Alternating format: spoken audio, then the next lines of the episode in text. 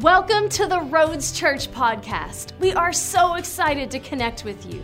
We hope that this podcast builds your faith and that you will be encouraged and inspired by this week's message. We're going back to kingdom culture. And uh, I'll tell you why. Is because I remember back in 2015, I did my first ever series on the end times. And I had been the person who said, I don't really care about the end times even as a preacher, I'm like, I just figure out I'm going to go to heaven anyway, so it doesn't matter how that plays out. So I didn't ever study it, I didn't ever teach on it, I just kind of had a whatever attitude about it. Not like negative, I just, you know, whatever happens, happens. And um, I felt the conviction of the Lord saying, How, like, I had the thoughts, like, how can I tell God what I'm going to teach on and when I'm going to teach on it? And so he began to speak to me about that. And I remember during that series, there was some point during that that I made the statement that I felt like I was born for this time. And uh, I believe that. That's not arrogant about me. We were all born for this time. I just feel like there's a certain assignment on my life that God has asked me to speak into certain things. And uh, I don't really like it, but it's still there.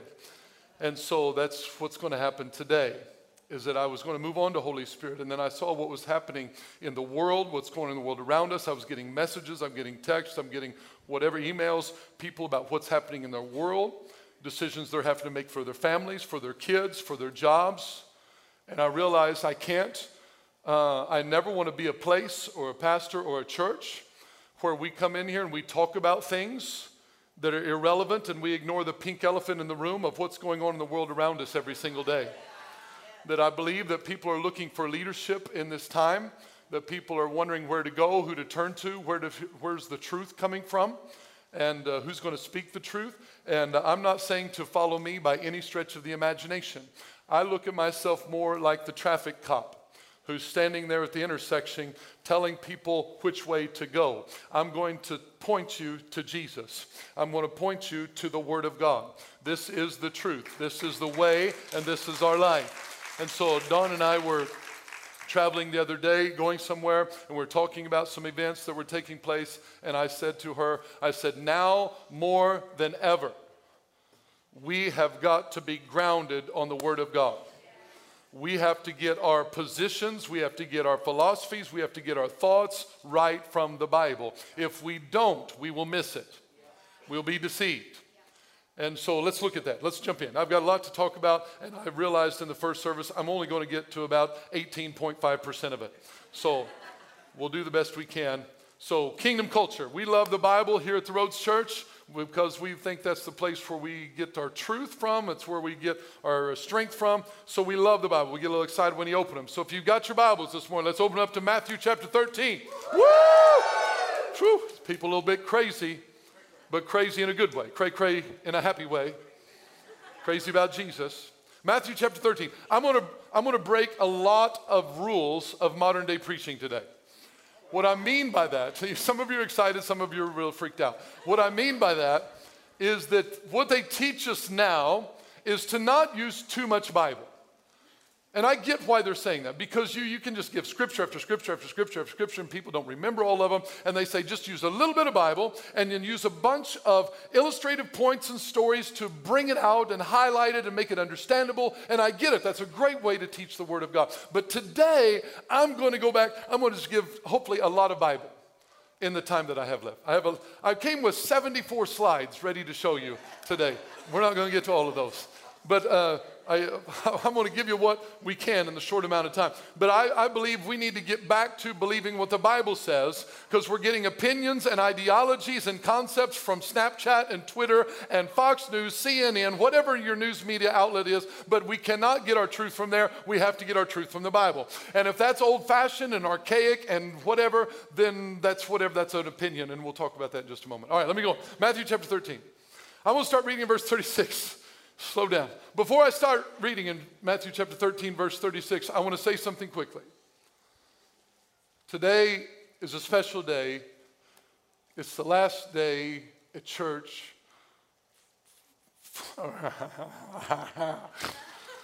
for someone very dear to me.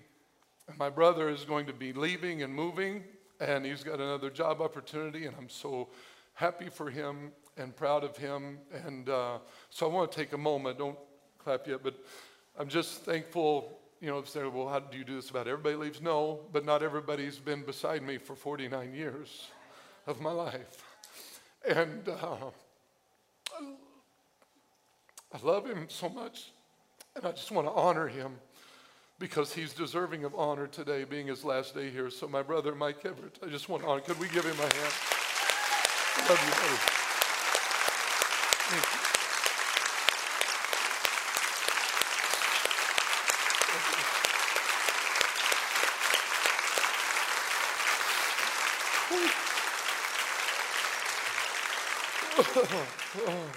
he loves that.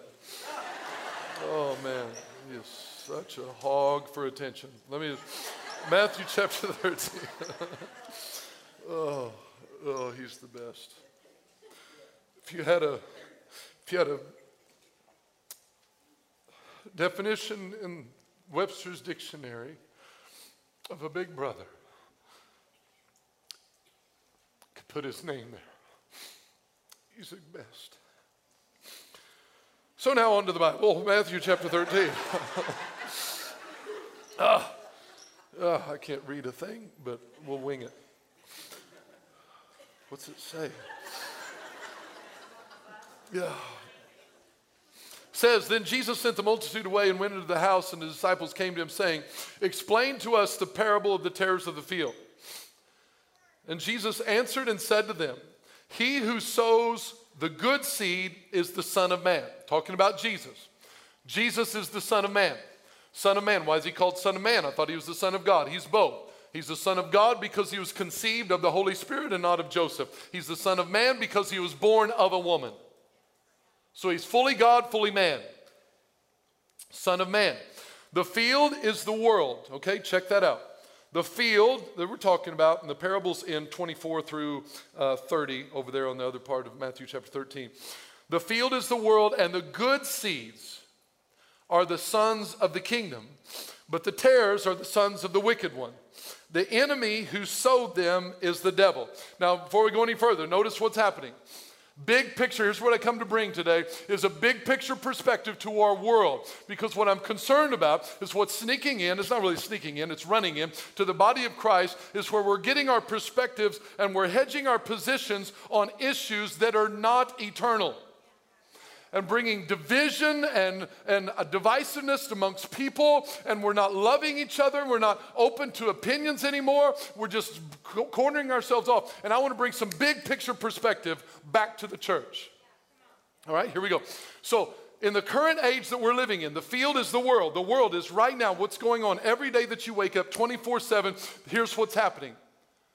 Before Jesus' return, number one, Jesus is sowing seeds into the world. Those seeds are the sons of the kingdom. Sons doesn't mean boys, that means people. So every day, Jesus is sowing sons into the kingdom. That would be mankind, male and female. So he's putting his people, sons represent people, he's putting his people into the world. He's sowing them into the world. Number two, Satan is sowing his seeds into the world.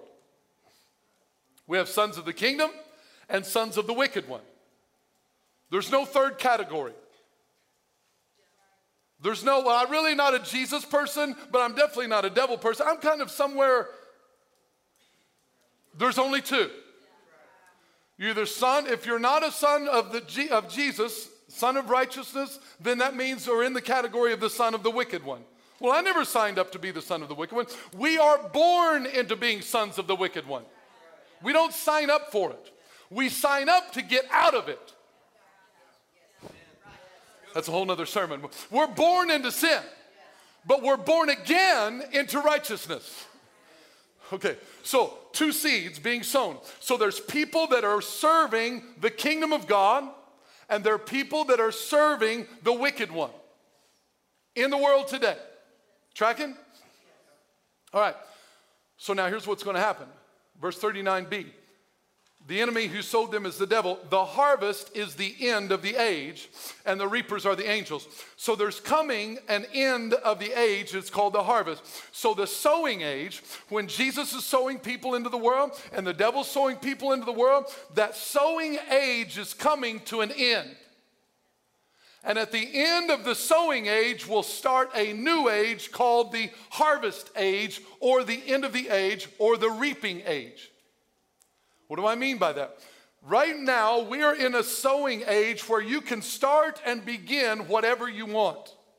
You can serve Jesus, you can serve yourself, you can do whatever. It's the sowing season. As long as you're breathing right now, you can change your life. That's a sowing season. You can sow new seed today before you walk out of this building, before you turn off the screen. You can sow new seed. We are still in the sowing age.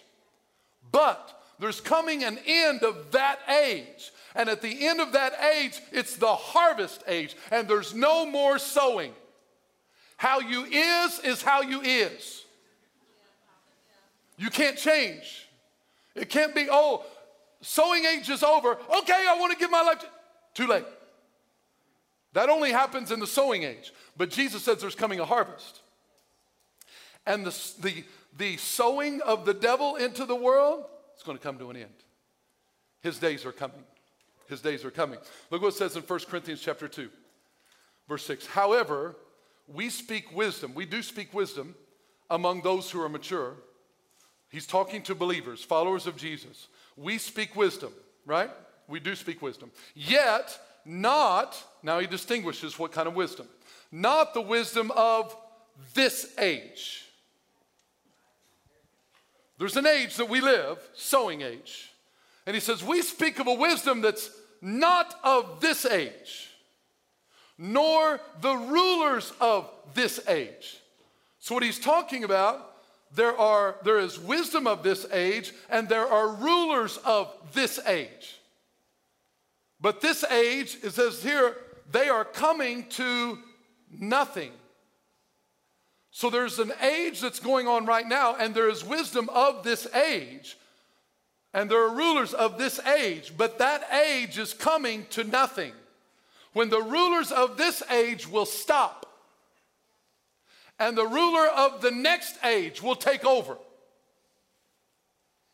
The wisdom of this age will stop, and the wisdom that's beyond this age will be evident.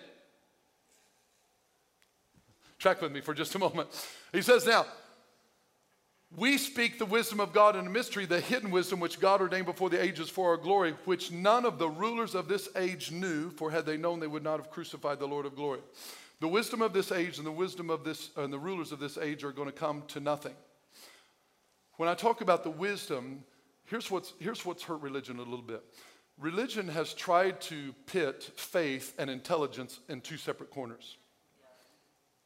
And so religion tries to come across we're people of faith, and all those intelligent wisdom people stay out there. That's the problem. Because people, followers of Jesus, you should be intelligent. Intelligence, I don't have to go in time to this, but intelligence in the wrong category is foolishness. When I talk about intellect, I'm not just talking about what you can get on your SAT scores, but neither am I negating what you can get on your SAT scores. We've thought sometimes that intelligence is bad or a handicap. Intelligence is a gift from God. Intelligence not used in the right category is foolishness. Let me give you an example in the Bible. He says, For the wisdom of this world is foolishness with God. Wisdom of this world is foolishness with God. For he who says, for is written, he who catches the wise in their own craftiness. So, what do we want to be wise about? When we're talking about current events in society, about what's going on, I've had people say this to me Chad, now you need to be on the right side of these issues. I'm like, yes, I do. Yes, I do. Which side are you talking about? I don't want to be on the right side or the left side, the conservative side or the liberal side. I want to be on Jesus' side. Because Jesus' side is the side that at the end of this age is the one that's going to stand. Everybody can debate right now, and that's fine. You can have your opinion. You can take Jesus or leave him. That's fine. But I know this age is coming to an end. And when it comes to an end, the wisdom that I'm talking about is going to supersede the wisdom of this age. And then everybody will go, I'll be jiggered. Foolishness. What they were saying was right. So let's look at it. Let's look at it. All right, so what's going to happen? Um, the harvest is the end of the age, the reapers are the angels. Therefore, as the tares are gathered and burned in the fire, so it will be at the end of this age. At the end of this age, what's going to happen? The Son of Man will send out his angels, and they will gather out of his kingdom all things that offend and those who practice lawlessness, and will cast them into the furnace of fire. There will be wailing and gnashing of teeth. See last week, last week's message. Then the righteous will shine forth as the sun in the kingdom of their Father. He who has ears to hear, let him hear. So there is an ultimate end coming of this age, and there is a destination. When harvest time comes, we will all harvest what we sowed in this age. In this age, we will harvest what we sowed here. All right? So, what are you sowing? Do you want to reap what you're sowing? Just food for thought. Now, let's go to Matthew chapter 24. All right, we got to step on the gas. I'm going to show you some scriptures, but I want you to see it from the Bible. I'm shooting for that 18% again. Matthew 24. You ready? Start verse 3. Come on, turn faster. It's digital, just punch with your finger. Verse 3. now, as he sat on the Mountain of Olives, the disciples came to him, being Jesus, privately. Tell us, when will these things be? And what will be the sign of your coming? Listen to this, and the end of the age. So the disciples pulled Jesus off to the side and they asked him privately, Yay, Jesus, tell us about your second coming and, and tell us about the end of the age. Now, when they asked Jesus, tell us about the end of the age, we need to pay very close attention to the first words that come out of his mouth. It's like when the disciples said, Jesus, teach us how to pray. Pay attention to what he's getting ready to say. And now they just ask him, Hey, Lord, Teach us about the end of the age. So now, zero in. What does he say? The first words out of his mouth are take heed or be careful, be aware that no one deceives you. What does he talk about at the end of the age? The first thing out of his mouth about the end of the age is beware, there's going to be mass deception. Be on the lookout because there's going to be a mass wave of deception. Take heed, be careful. For many will come in my name, saying, I'm the Christ, and will deceive many or few. Will deceive many or few. If he will deceive many, many, think about that. Many people will be deceived in the end of the age. If many are going to be deceived, I'm going to submit to you something that may shock some of you. When it says many will be deceived, most people in the church think it's those people out there. It may be some people out there, no doubt about it, but I am more convinced that the church, people sitting in church every single day, will fall into this category of the many that will be deceived. I'm not happy about that. I'm not bragging about that. I'm just saying we have not put ourselves in a position to be educated by the Bible. We just thought coming to church was the kingdom. I got to wake some people up. Coming to church is not Christianity. Coming to church is what Christians do. I don't come to church to be a Christian. I come to church because I am. The kingdom, we got to move on.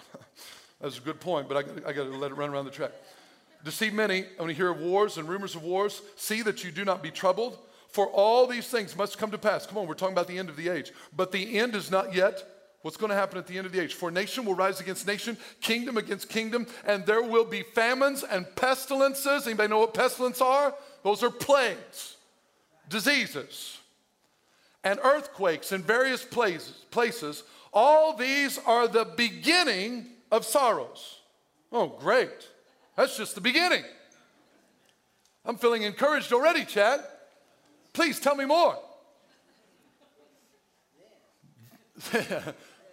I will tell you more. Verse 9. Then they will deliver you up to tribulation and kill you. Wow. I'm getting more encouraged all the time about being a Christian. And you will be hated by all nations for my name's sake. Stop, I can't take any more. And then many will be offended. Are we in a time where anybody's offended in this world? Oh my goodness sakes. I promise you, some will be offended before you walk out. Many will be, many will be offended and will betray one another. What's that mean, betray? Betray means they'll roll over on somebody, they'll surrender them to somebody else, they'll turn them in. You say, well, that's only bad people. Let me tell you what the Bible says. In Matthew chapter 10, verse 21, Jesus speaking about the end of times. He says, Now brother will deliver up brother to death and father his child. Children will rise up against parents and cause them to be put to death, and you will be hated by all for my name's sake, but he who endures to the end will be saved. Brother giving up brother, fathers giving up their own children, children turning on their parents. You got to be kidding me. How will that happen? Because they will be deceived. This is the level of deception the Bible is talking about. People will be, how many of you have thought over the last 18 months or so that how in the world could people think that way? At some point, it crossed your mind that you had that thought how could people think that way? They'll be so deceived that they'll think, I need to roll over on mama and turn her in to die. A father saying, Go ahead, take my kids how crazy is that? Bible. It's going to happen. Betray one another and hate one another. Then many false prophets will rise up and deceive. Many or few. This is important. False prophet. What's a false prophet? Person that's a prophet, but they're false. Like that's deep, Chad. Thank you. Very intellectual. Here's what I mean when we think false prophets, we think someone who's going to turn us to worship Satan. That's not a false prophet. You could modernize modern day terminology there would be false pastors. False teachers. How are they going to deceive many? They're going to deceive many because people that are going to want a certain kind of message taught to them. And so they're going to deceive them into thinking, go this way, and Jesus is going to say, go this way but they're going to be using their Bible and they're going to be preaching from the pulpit and they're going to deceive many and they will not be aware of what's going on. They will not know which way to go and they're going to be confused and deceived in that day. Will they still go to heaven? I don't know. That's not my job. I'm just saying they will be deceived by false prophets. So it's important who we listen to. Yes. So look what it says. And because lawlessness will abound, the love of many will grow cold, but he who endures to the end shall be saved. And this gospel of the kingdom will be preached in all the world as witness. He who endures to the what? To the end. It is time, Christianity. Church, I'm going to speak this with all the love and affection that I can. It is time for us to realize that the gospel or the doctrine of Jesus trumps the doctrine of our denomination. We've got to realize that the doctrine of Jesus, if you follow it in Scripture, says, He who endures to the end shall be saved not those who have a great start. He who endures to the end. Why do we need to preach this message? Because people need to know they need to endure. There's coming a time where Christians are going to have to endure. We're seeing it right now. Tell Christians in Afghanistan we're not in tribulation times. Tell them that, ah, oh, we're not in a tough time right now. I'm telling you, this is what we got to preach. Endure to the end. Fight. People in Afghanistan, Christians, are showing up to church knowing that the moment they show up, they're going to die because they're waiting on them. And they're going to take their children and behead them in front of them to get them to renounce Jesus but they still show up to church. And we won't come if it's raining. I'm not hating on anybody. I'm just saying we've got to get perspective. We're either in or out. Tiddlywinks gospel's got to go the way of the dodo bird. God's wanting to raise up an army of people who believe in it. Who say, I'm either for Jesus or I'm not. I'm either a Christian or I'm not.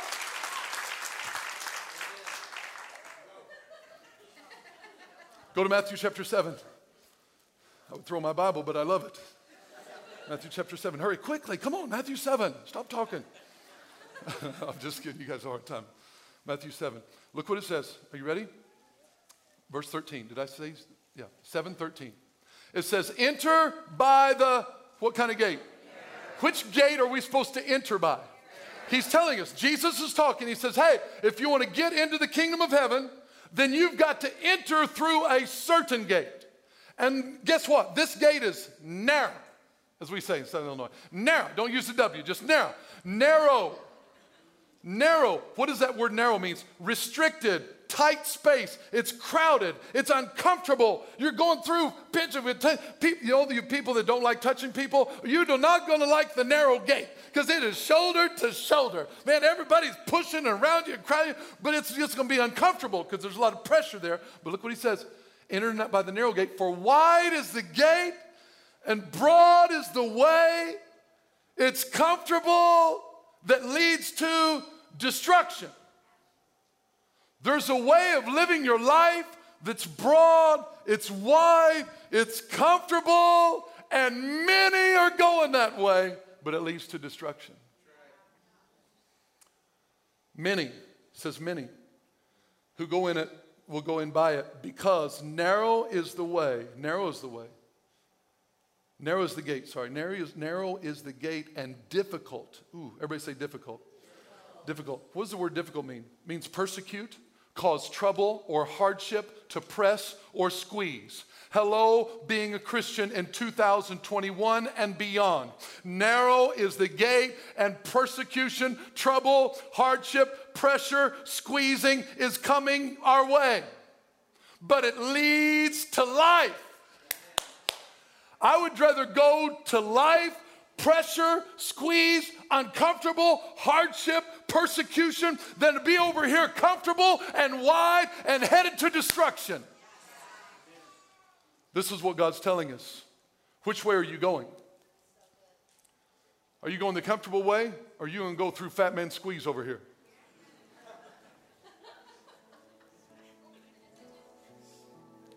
That's a place. That's an actual location. Sorry. People get offended. Go to Revelation 13. Hurry, I got to do this. I got to do this one. I got to do this one. I'm going to come back to this next week. If you miss next week, man, oh man, I feel sorry for you. I'm just kidding. Just kidding. If you've never listened to me before, it gets worse. Revelation 13. I'm just, I'm just, I'm in a weird mood. Last day for my brother. Revelation 13, blame it on him. That's what I did all my life. Just blame it on him. Revelation 13, pay attention. It in verse 1. This is John on the Isle of Patmos. It says, Then I stood on the sand of the sea, and I saw a beast rising up out of the sea, having seven heads and ten horns. This is not, uh, go back to Let No One Deceive You series, and, and then the end Shall Come series. This is not a literal beast with seven heads and ten horns. Chad, that's weird. It's symbolic. It's symbolic. What is it symbolic of? It's symbolic of kingdoms. And there's seven of these.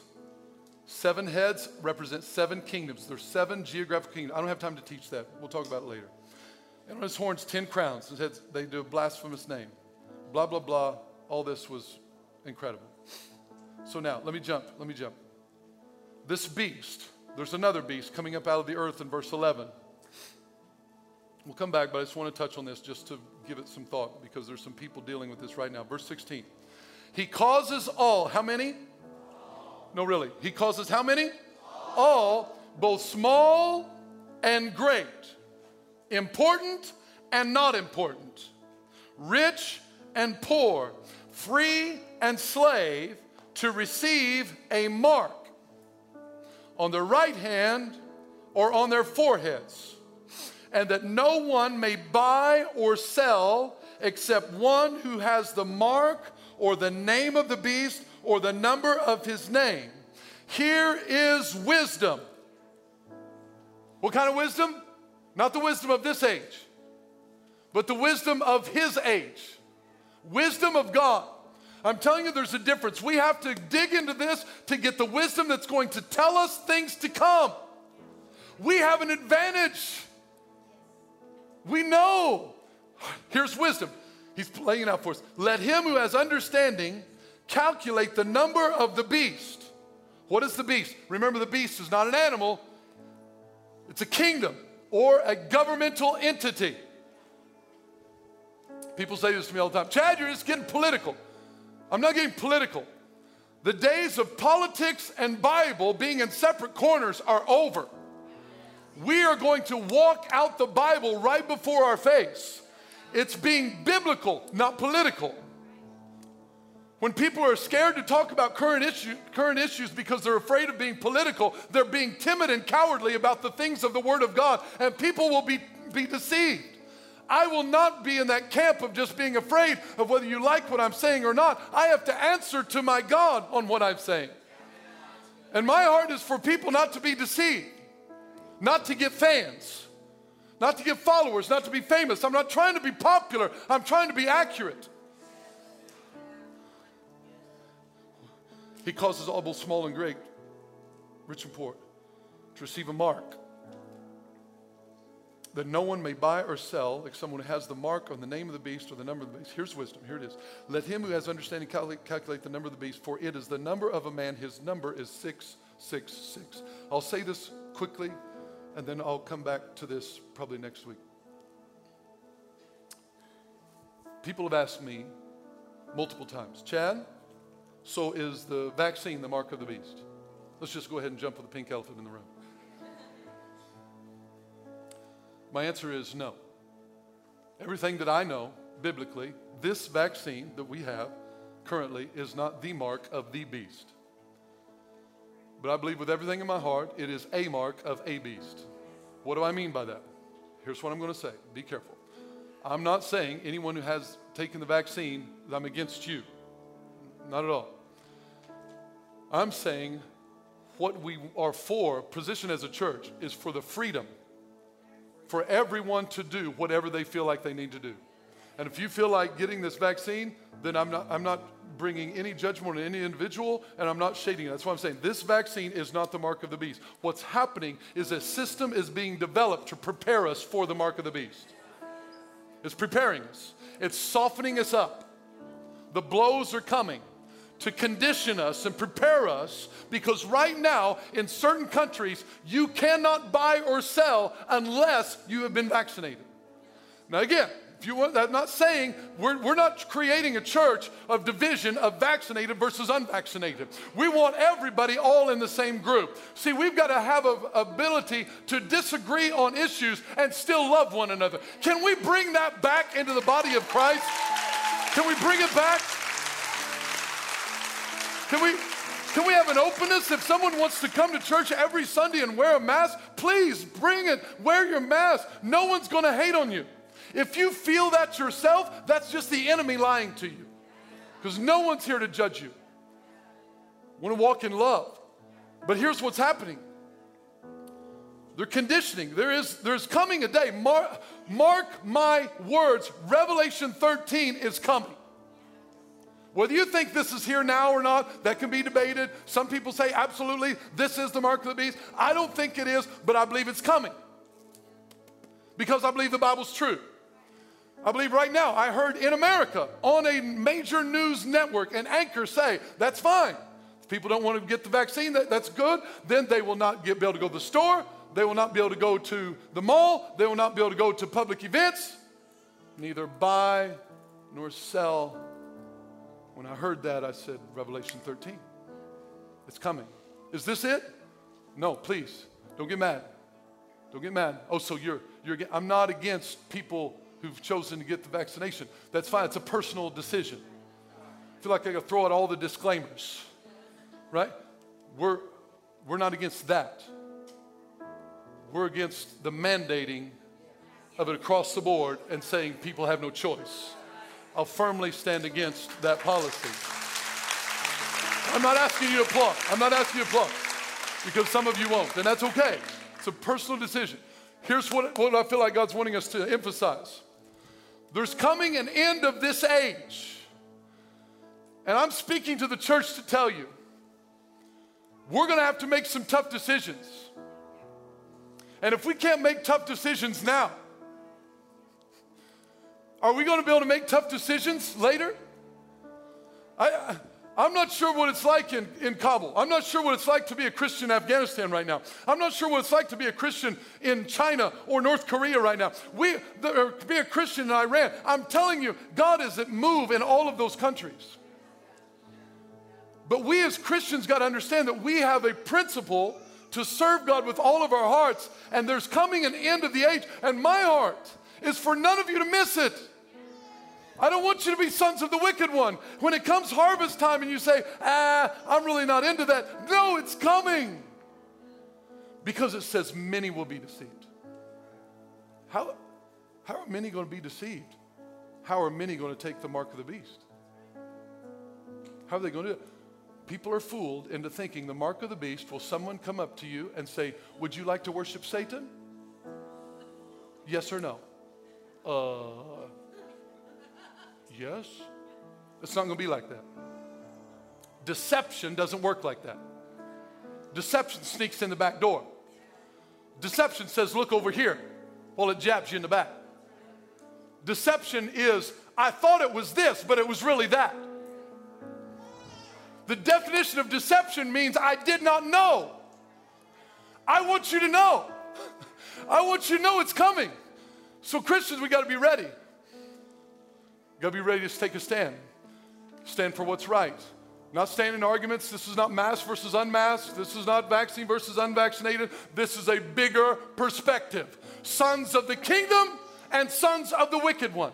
And there are sons of the wicked one in operation today in the earth. It's happening. So, how do I want to encourage you? You're like, I don't know that this was very encouraging, Chad. I want to encourage you with this that I'm wanting people to hear my heart.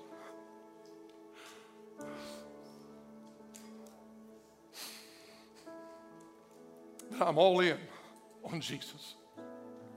I'm all in. I've told the Lord, whatever it costs me, in the coming days, I'm in. I've given up trying to grow a large church. I don't care. I'll give you everything in my, my life. I'm not worried what happens, whether we get, whether I go to jail, whether, I don't know whether anything of that happened. Maybe I may be over dramatic. I don't know whether it happened. I just know this I'm giving him my yes now because I know my yes will be tested. It will be tested because there's coming a time where I may not be able to buy or sell unless I take the mark. And so I want to know in that moment who's going to provide for my needs. I will know in that moment who I'm going to give my heart to. That so I don't say to him, Well, God, I've got to work. You will neither buy nor sell. Well, that's that's conspiracy theory. Do you know this? Whenever we start talking about, and I'm not, I'm not don't have time to get into it today. Whenever we start pointing out the Antichrist, you know what they're going to say? Conspiracy theory. It's the catchphrase for anything we don't want to try to explain. We can't explain, but we're just negating your thoughts. I have really no justified explanation why you're wrong. It's just conspiracy theory. I have no intelligent answer for your thought. I'm just going to call it conspiracy theory, conspiracy theory so I can dismiss, dismiss it and discredit it. But I'm telling you, when I start talking about the Antichrist and where he's coming from, here's two things that will happen. Number one, they'll say it's political because he will be a political figure. Number two, they'll say it's conspiracy theory because they think it's crazy. And I will be called cuckoo for Cocoa Puffs. And I will say, I don't care. That is the Antichrist. That is the mark of the beast. Oh, it's not either. Here is wisdom. Here is wisdom. Check out his number. Next week, I'm going to drop something in your lap. I'm not going to do it today. Be prepared. Not for me. Don't follow me. Please, don't follow Chad Everett. Follow this book. Follow your heart. Because I want to be prepared that if someday, like they're doing in Kabul, that if they would ever come to me and say, Chad, You've got a choice. You can either renounce your Jesus or we will line up your children in front of you and one at a time we will take off their heads. I promise you what my response would be. I would look all five of my babies in the eye. And I said, Don't you dare renounce Jesus. We're going to be with him soon. If you won't feel a thing. We're going to be with him like that. We're going to spend all eternity with him. Come on, don't you dare deny Jesus, because I will not deny him for you. They say, You renounce him right now, or we'll kill you right in front of your kids. I said, Take me. Your, your punishment is you're going to send me to be with Jesus? Come on, let me put my head down for you. Send me home. You're like, that's, that's, that's not the way it would be. I'm telling you, you got to get convicted in your heart. You got to have something in your heart. I love my wife. I'd give my life for her today. I would give my life for every one of my kids today, but I will not give up my Jesus for them. I won't do it. I won't give it up for them. That's not to minimize them. That's not to put them down. That's not to put them down. But nobody's done for me what he's done for my life. He changed me. He's not a concept for me. He's not a crutch. He's not a theory. He's not, he's not just a religion. He's a person that lives on the inside of me and he changed me. Oh. I'm sorry. He's everything to me. I'm not everything. I'm not perfect. I'm a flawed human being. But Jesus is all I have. And I'll go to my grave preaching the truth of this word and telling every single one of you give your heart to Jesus. Give your life to Him. Repent right now under the conviction of the Holy Spirit. Say, I don't want to be a son of the wicked one. I want to be a son of the kingdom. Jesus, His love for you it's unimaginable. It's not about just getting out of hell. Friend, it's not about, hey, come serve Jesus so you don't go to hell. Never once did Jesus evangelize people by saying, come follow me so you won't go to hell. Never once did he evangelize like that. He evangelized by this, saying, Come to me, and I will give you life and life more abundantly. Come on, come with me, he said. Thank you for listening to this week's message. If you enjoyed this podcast and would like to give, please visit us at theroads.church. To stay connected, follow us on Facebook and Instagram. You can also subscribe to our YouTube channel to watch our latest sermons.